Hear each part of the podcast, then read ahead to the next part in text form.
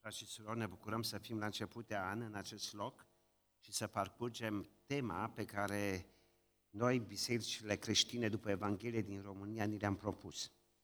Am observat că în decursul anilor s-au făcut câteva schimbări. Noi avem acum, începând cu 1 ianuarie, săptămâna de rugăciune. Celelalte țări din Europa vor avea în a doua săptămână, săptămâna lor de rugăciune, iau o tema lor, noi ne-am gândit și frații din București s-au gândit că este bine să parcurgem o temă poate specifică nouă și nevoilor noastre. Vă citesc această temă. Este din a, a, doilea, a doua epistola a lui Petru, din capitolul 1, primele nouă versete. Am să citesc aceste versete, iar tema este Dedicați cunoașterii lui Dumnezeu într-o lume a informației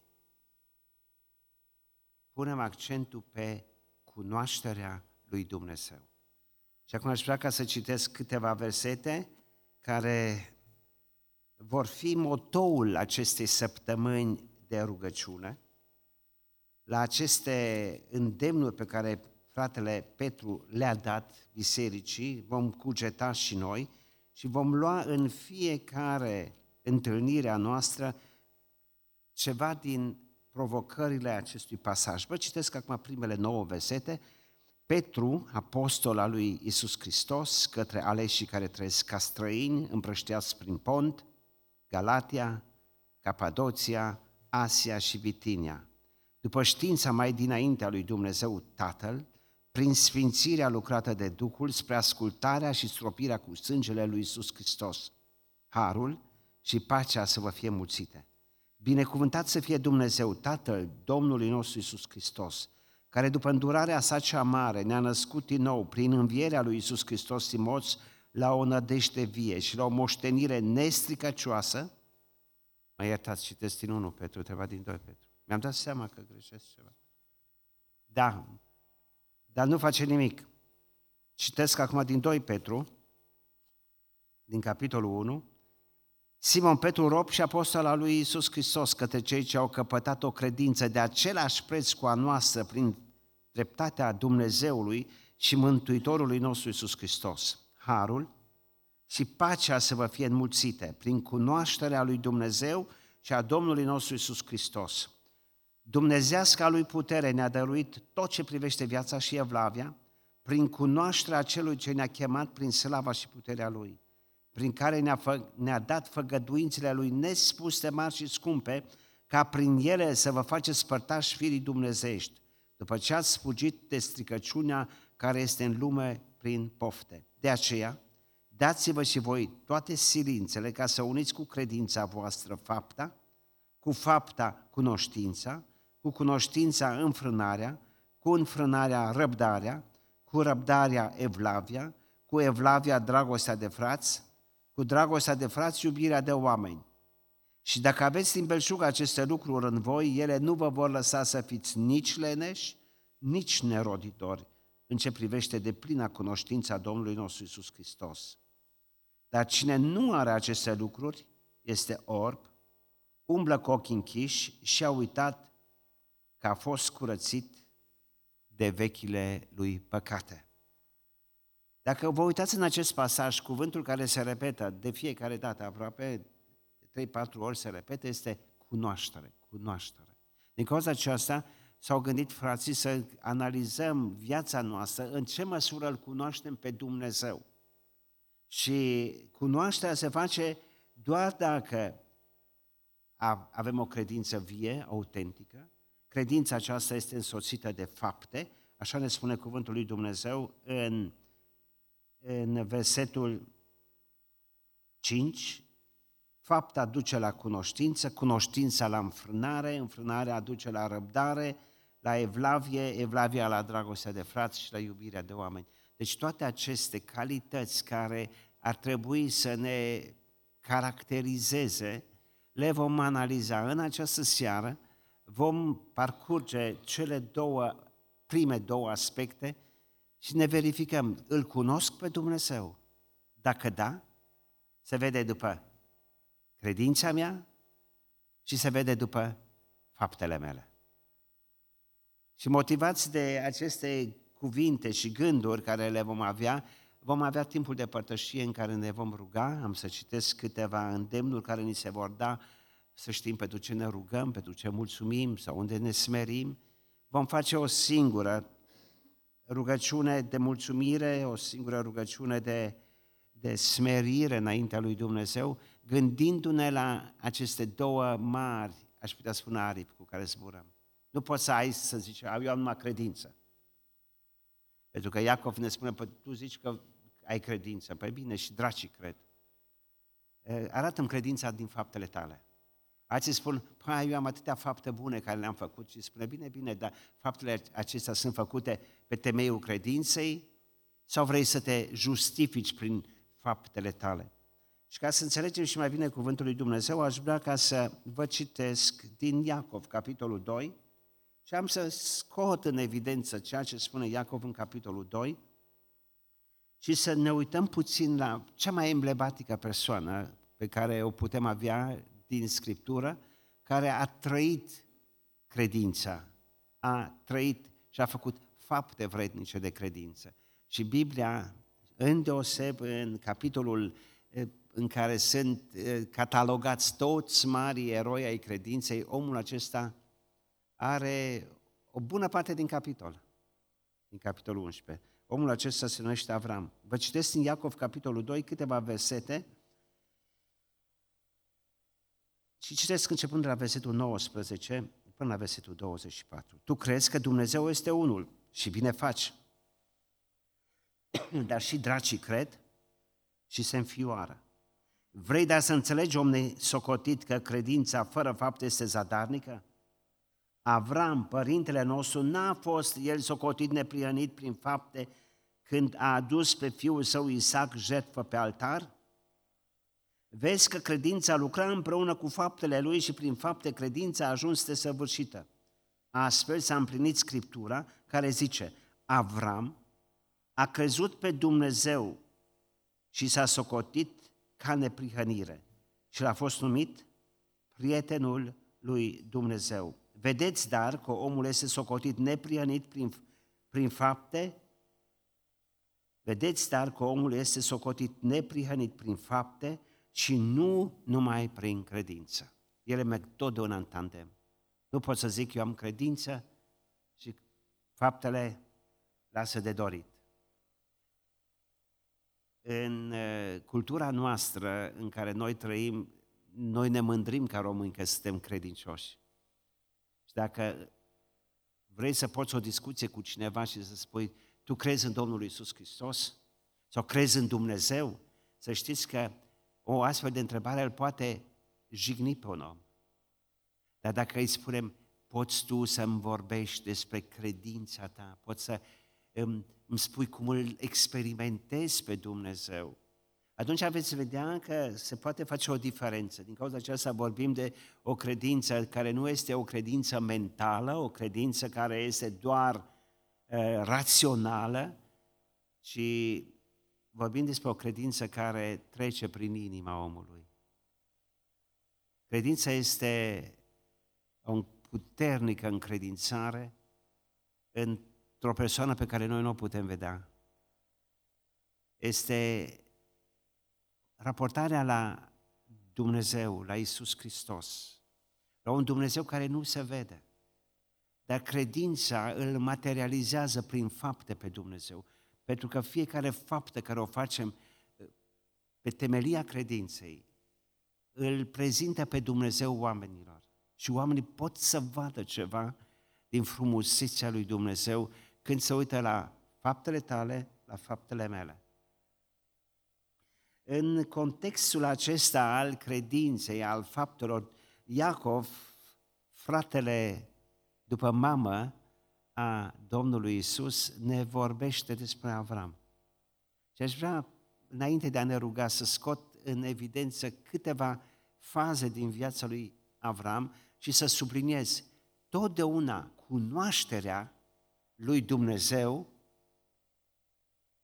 a fost rampa de lansare pentru Avram pentru noi binecuvântări și pentru noi provocări. Totdeauna când Dumnezeu vrea ca să ne binecuvinteze, ni se descoperă. Ne arată cine este El. Pentru că cuvântul lui Dumnezeu spune în Evrei 11 cu 6, fără credință este cu neputință să fim plăcuți lui Dumnezeu. Și Dumnezeu vrea să ne dea credința, acea credință puternică într-un Dumnezeu atotputernic. Și El știe câtă revelație să ne dea, El știe cât de mult să își manifeste dragostea Lui sau sfințenia Lui sau puterea Lui și să ne ajute în felul acesta să ne tragă spre El, să ne încurajeze, să ne îmbărbăteze. Dar pe măsura ce El ne dăruiește o revelație, trebuie să fim permanent conștienți. Vine o nouă provocare, o nouă încercare. Nu vreau să zic o nouă ispită, dar o nouă promovare a noastră dintr-o clasă inferioară într-o clasă superioară. Și haideți să observăm acest lucru și răspoim puțin. Vă invit să deschidem pe scurt, vă invit să ne uităm puțin la viața lui Avram. Suntem în, în, în Valea Împăraților, lângă Ierusalim, astăzi se numește Valea Chedronului și se întâlnește Avram cu împăratul Sodomei. I-a eliberat, i-a dus înapoi, trec peste toate aceste amănunte. El este în prezența unui preot unic în felul lui în Vechiul Testament, se numește Melchisedec, împăratul Salemului, și el vine în întâmpinarea lui Avram cu pâine și cu sare pardon, cu pâine și vin, cu pâine și sare fac, au făcut-o românii când se întâlneau cu un împărat, vine cu pâine și cu vin. Vă citesc din Geneza, capitolul 14, versetul 18. Melchizedec, împăratul Salemului, a adus pâine și vin, el era preot al lui Dumnezeu, a Dumnezeului celui prea înalt. Îi se prezintă Dumnezeu lui Avram. Gândiți-vă, el se întoarce cu o pradă de război. El se întoarce cu binecuvântări. Eliberează câțiva împărați. Este o binecuvântare pentru oameni prin faptul că s-a dus ca să-l ajute pe nepotul lui. Și Dumnezeu îl binecuvintează. În momentul în care apare revelația, când Dumnezeul cel prea înalt îi se descoperă, apare automat o discuție între împăratul Sodomei, care spune, Avrame, poți să ții toate bogățiile, e captura de război, e a ta. Mie dăruiește înapoi sufletele care le-ai eliberat. În contextul revelației, Avram își ridică mâinile spre cer și spune, nu vreau nimic. Dar nu vreau absolut nimic. Pentru el, revelația, un Dumnezeu prea înalt, i-a îndreptat privirile în sus și vede alte răsplătiri, alte binecuvântări. Și în provocarea aceasta, el trece examenul cu brio. Îi spune lui împăratului, n-am nevoie de nimic.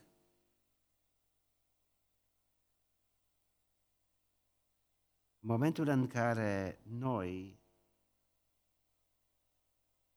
îl experimentăm pe Domnul Isus, împăratul Salemului al păcii, când ne iasă cu pâine și cu vin în cale, când la frângerea pâinii ne vorbește și ne spune ce valoare avem în ochii Lui, toate gunoaiele acestei lumi și toate ispitele și provocările acestei lumi pălesc și nu ne mai tentează.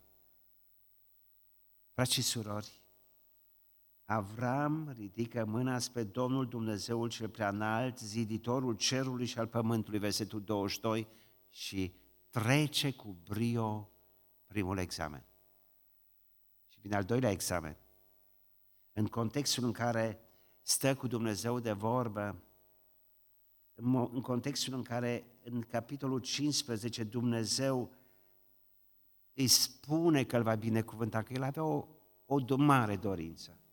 Doamne, vreau și eu un copil, un băiat, vreau ca nu Eliezer din Damasc să mă moștenească. Vreau, Doamne, un copil. Și Dumnezeu îi promite. îi spune, uite-te în sus spre cer. Și acel Dumnezeu prea înalt îi spune, numără stelele pe cer. Și el nu le poate număra. Spune, așa fac sămânța ta. Și spune capitolul 15, versetul 6, Avram l-a crezut pe Domnul. Dumnezeu și Dumnezeu i-a socotit această credință ca neprihănire. Abacuc, capitolul 2, versetul 4, deja în Vechiul Testament, Abacuc vine și spune cel neprihănit va trăi prin credință. Nu prin fapte, ci trăiește prin credință. Credința autentică într-un Dumnezeu real și personal mă motivează după aceea să fac fapte. Nu rămân doar la o credință unde faptele fie că sunt în contradicție cu credința sau nu, nu sunt deloc. Avram l-a crezut pe Dumnezeu și Dumnezeu i-a socotit acest lucru ca neprihănire. Frați și surori, vrem să-i fim plăcuți lui Dumnezeu și putem să fim doar plăcuți în măsura în care îl cunoaștem pe El. Al cunoaște pe El, să știți că nu se rezumă doar la părtășia care o avem aici în această încăpere. Părtășia cu El este ceva intim, ceva tainic, ceva care, unde inima mea se raportează la un Dumnezeu real care îmi vorbește în cămăruța mea, în odaia mea, în biroul meu, acolo unde trăiesc, la locul meu de muncă, acolo unde îi permit lui Dumnezeu să arate ceva din frumusețea sa. Din cauza aceasta, să știți, credința vine tot de una dintr-o relație personală cu Domnul Isus. Duhul Sfânt ne, ne introduce permanent în prezența Cuvântului lui Dumnezeu, pentru că Cuvântul lui Dumnezeu este sursa credinței mele. Cred într-un Dumnezeu care vorbește, cred într-un Dumnezeu care a zis și s-a făcut, cred într-un Dumnezeu real și personal care se coboară la nivelul meu intelectual și mă ajută și mă ridică și vrea să mă ridice la statura sa. Și așa de mult aș vrea ca fiecare dintre noi, în acest nou an în care am intrat, să spunem, Doamne, vreau să te cunosc pe Tine. Vreau să te cunosc mai mult. Și vreau acum numai să observați, cunoașterea realizează în viața noastră ceva foarte frumos. Vă citesc din nou din 2 pentru capitolul 1, vă citesc obiectivul lui Dumnezeu, ce vrea Dumnezeu de fapt să facă când ni se descoperă, când ne vorbește, când îl cunoaștem pe El. Spune versetul 4 și sunt undeva în mijlocul versetului, ca prin ele să vă faceți părtași firii dumnezeiești. Ca prin ele să vă faceți părtași firii dumnezeiești. E vorba de făgăduințele lui, lui, lui Dumnezeu, acele făgăduințe care sunt legate de eternitate, de cer, de revenire, de glorie. Și când eu cred făgăduințele lui Dumnezeu, făgăduințele acestea și eternitatea amprentează așa de mult viața mea. Și cuvântul lui Dumnezeu spune, se produce ceva. Mă fac părtaș firii dumnezeiești. Dar condiția care este, este exact ceea ce a făcut Avram. Fugi de stricăciunea care este în lume prin pofte. Rețineți Avram se întâlnește cu împăratul Sodomei și a Gomorei. Avram se confruntă cu stilul de viață a contemporanilor săi, dar nu vrea să se identifice cu viața lor. Și renunță, am putea spune, pierde de dragul cunoștinței lui Dumnezeu. Frați și surori, dacă versetul acesta 4 devine motoul nostru, stilul nostru de viață, vreau să fug de stricăciunea care este în lume pentru ca să mă fac părtaș firii dumnezeiești, suntem cei mai fericiți oameni în anul acesta 2023. Pentru că vom avea provocări peste provocări. Dar toate aceste provocări vrem să le depășim și vrem să le trecem cu bine. Îmi pare rău de o situație neplăcută din viața lui Avram și aș vrea să sesizați ceva. Vă citesc două versete, nu vă citesc contextul, vă citesc două versete și aș vrea ca să-mi spuneți ce sesizați. Avram era de 86 de ani când i-a născut Agar pe Ismael. Când a fost Avram în vârstă de 99 de ani, Domnul i s-a arătat și a zis, eu sunt Domnul Dumnezeu cel atotputernic, El Shaddai. Umblă înaintea mea și fi fără prihană. Ce sesizați?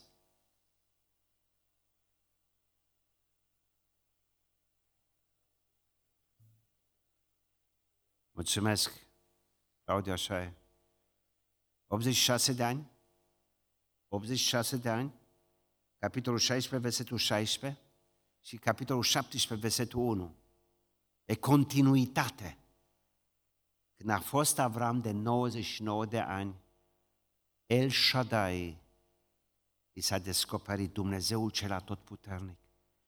13 ani de tăcere. 13 ani în care Dumnezeu nu s-a manifestat în viața lui Avram. Biblia tace, nu ne spune nimic. De ce? Dumnezeu i-a dat o promisiune frumoasă și rațiunea spune, știi ceva? Păi până când Dumnezeu se gândește să rezolve problema, o rezolvăm noi oamenii. Și Sarai, foarte înțeleaptă femeia, zice, tu știi ce facem bărbate?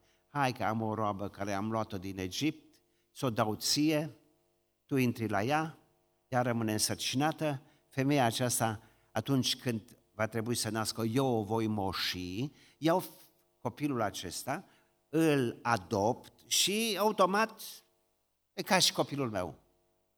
Zis și făcut. Dar n-a fost voia lui Dumnezeu. A te grăbi, a nu avea răbdare, a nu lăsa pe Dumnezeu să lucreze. Greșeala lui Avram, fraților, are repercursiuni și în vremurile de astăzi. Aproape două miliarde de suflete se trag din acest copil. Două miliarde. Rețineți. Un război al religiilor pe care îl trăim. Care Dumnezeu este Dumnezeul adevărat, Dumnezeul lui Avram, al lui Isaac și al lui Iacov, sau Dumnezeul lui Avram, Ismael și Esau. Iar cele două miliarde spun, Dumnezeul nostru este adevăratul Dumnezeu. Avrame, umblă înaintea mea și fi fără prihană. A trăi prin credință înseamnă pun rațiunea mea la pola crucii și spun, Doamne, fă Tu ceea ce crezi de cuvință. Dumnezeul cel atotputernic i s-a descoperit.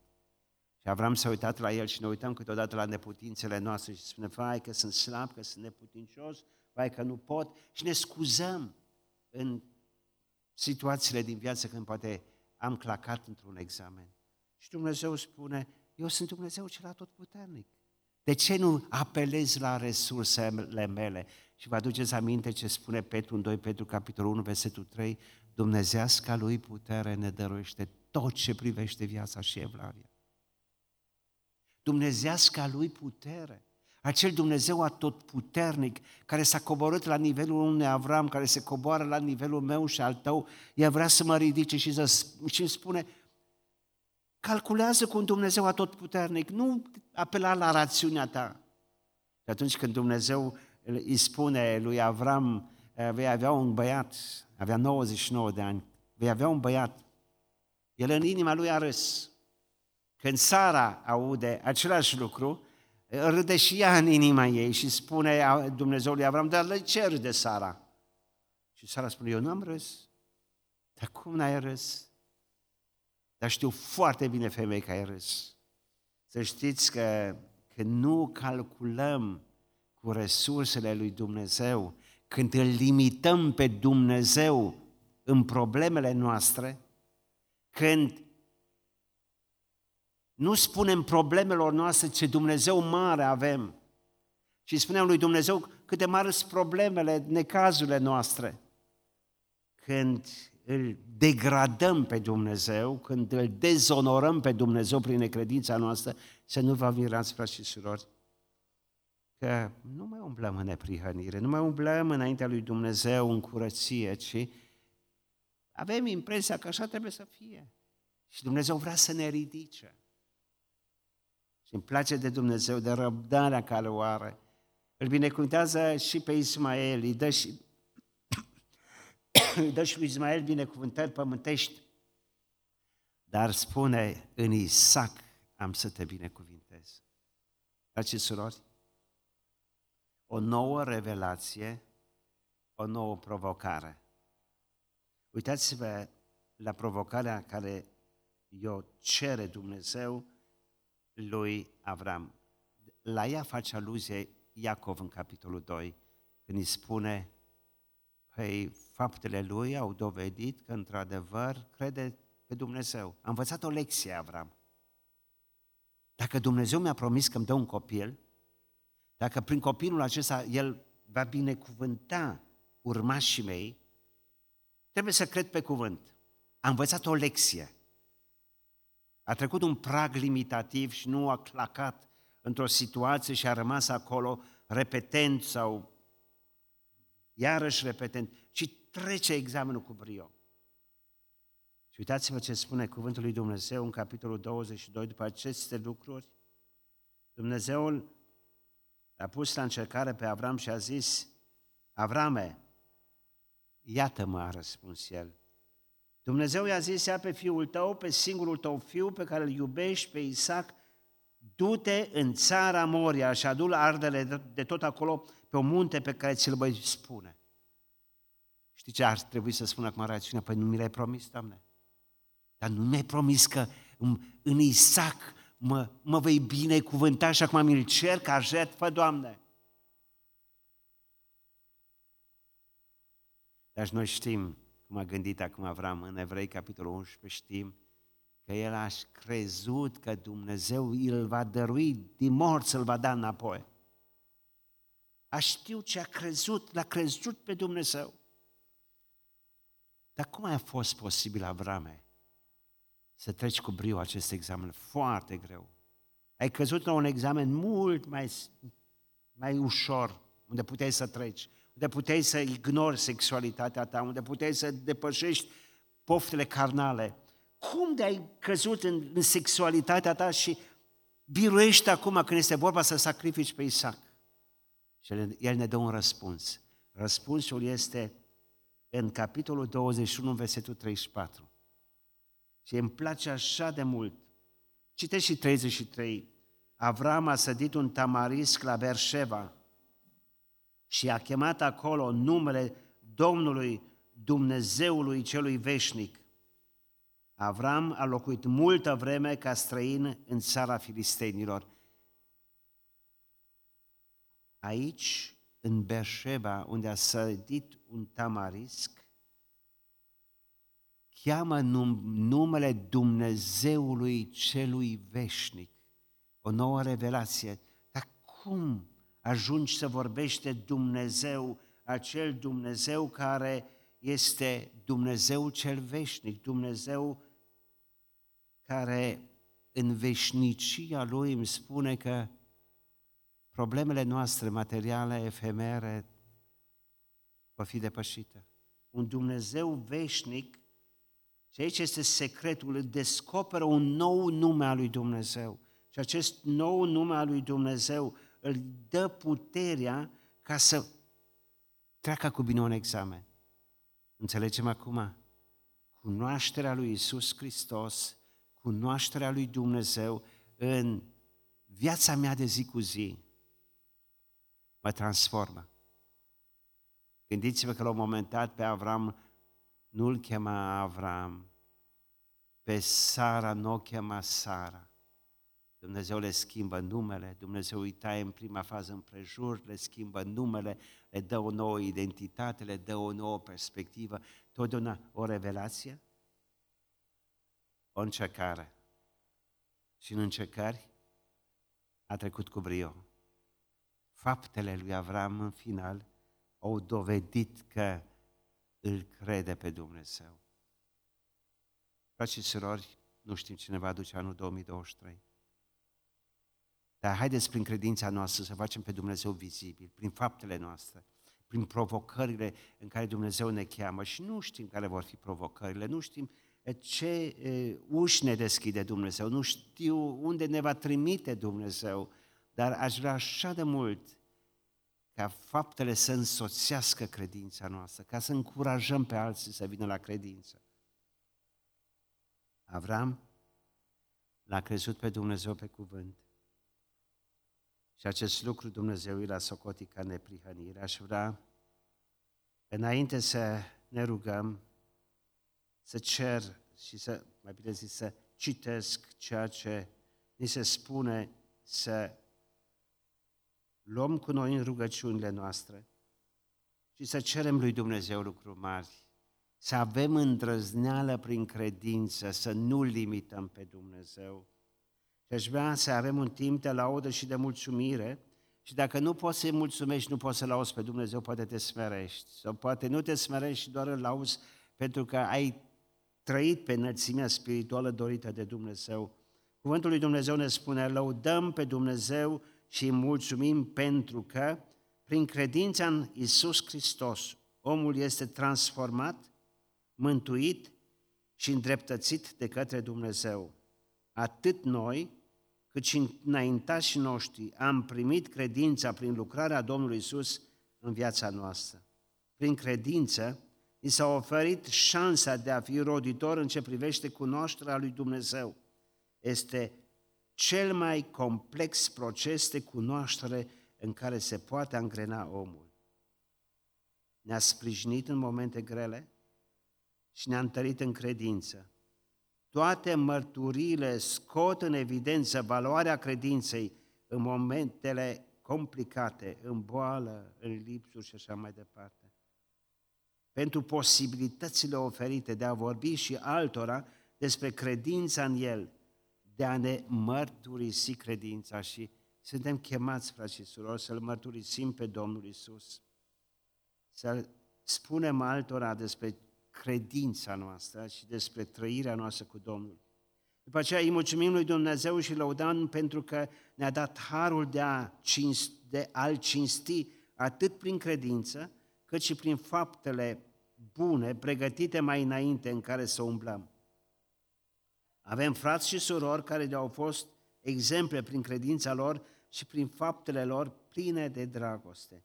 De fiecare dată când ne-am deschis inima pentru a-i sluji pe, pentru a-i sluji pe ceilalți, El a fost credincios și ne-a pus la dispoziție resursele necesare.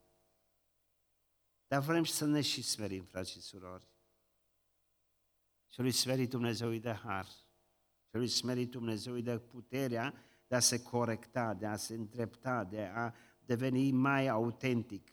Și ne pocăim pentru momentele în care am avut doar o credință declarativă sau când nu s-a văzut credința noastră și ne-am lăsat cuprinși de teamă, de îngrijorare și de nemulțumire. Îi cerem lui Dumnezeu să ne întărească în credință în fiecare zi și să ne mărească credința astfel ca fiecare obstacol din calea noastră să fie o nouă declarație de credință în El. Ne rugăm pentru cei nemântuiți din familiile noastre, pentru prieteni, pentru cunoscuți, au nevoie de credință în jertfa lui Isus, ca astfel să primească mântuirea și viața veșnică. Totodată ne mai smerim și cerem lui Dumnezeu să ne ierte pentru momentele în care faptele noastre nu au fost conforme cu ceea ce noi am afirmat. Ne pocăim pentru situațiile pregătite de Domnul în care puteam să-i slujim pe cei din jur, din jurul nostru și nu am făcut-o. Îi cerem Domnului ca faptele bune pe care le facem să-i conducă pe alții în a da slavă lui Dumnezeu.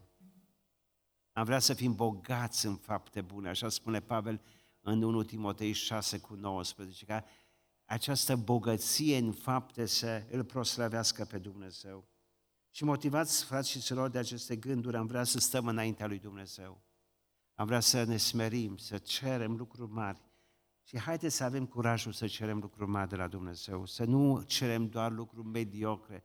Mediocritatea spirituală să nu ne caracterizeze în anul acesta, ci să fim oameni care ducem, pentru că avem cea mai frumoasă Evanghelie, cea mai minunată veste, să o ducem în tunericul acestei lumi, între vecini, între colegi, în casele noastre și să declarăm că viața cu Domnul Isus Hristos merită să fie trăită. Vă invit să ne ridicăm și, frați și surori, motivați și îndemnați de aceste cuvinte, stăm înaintea lui Dumnezeu.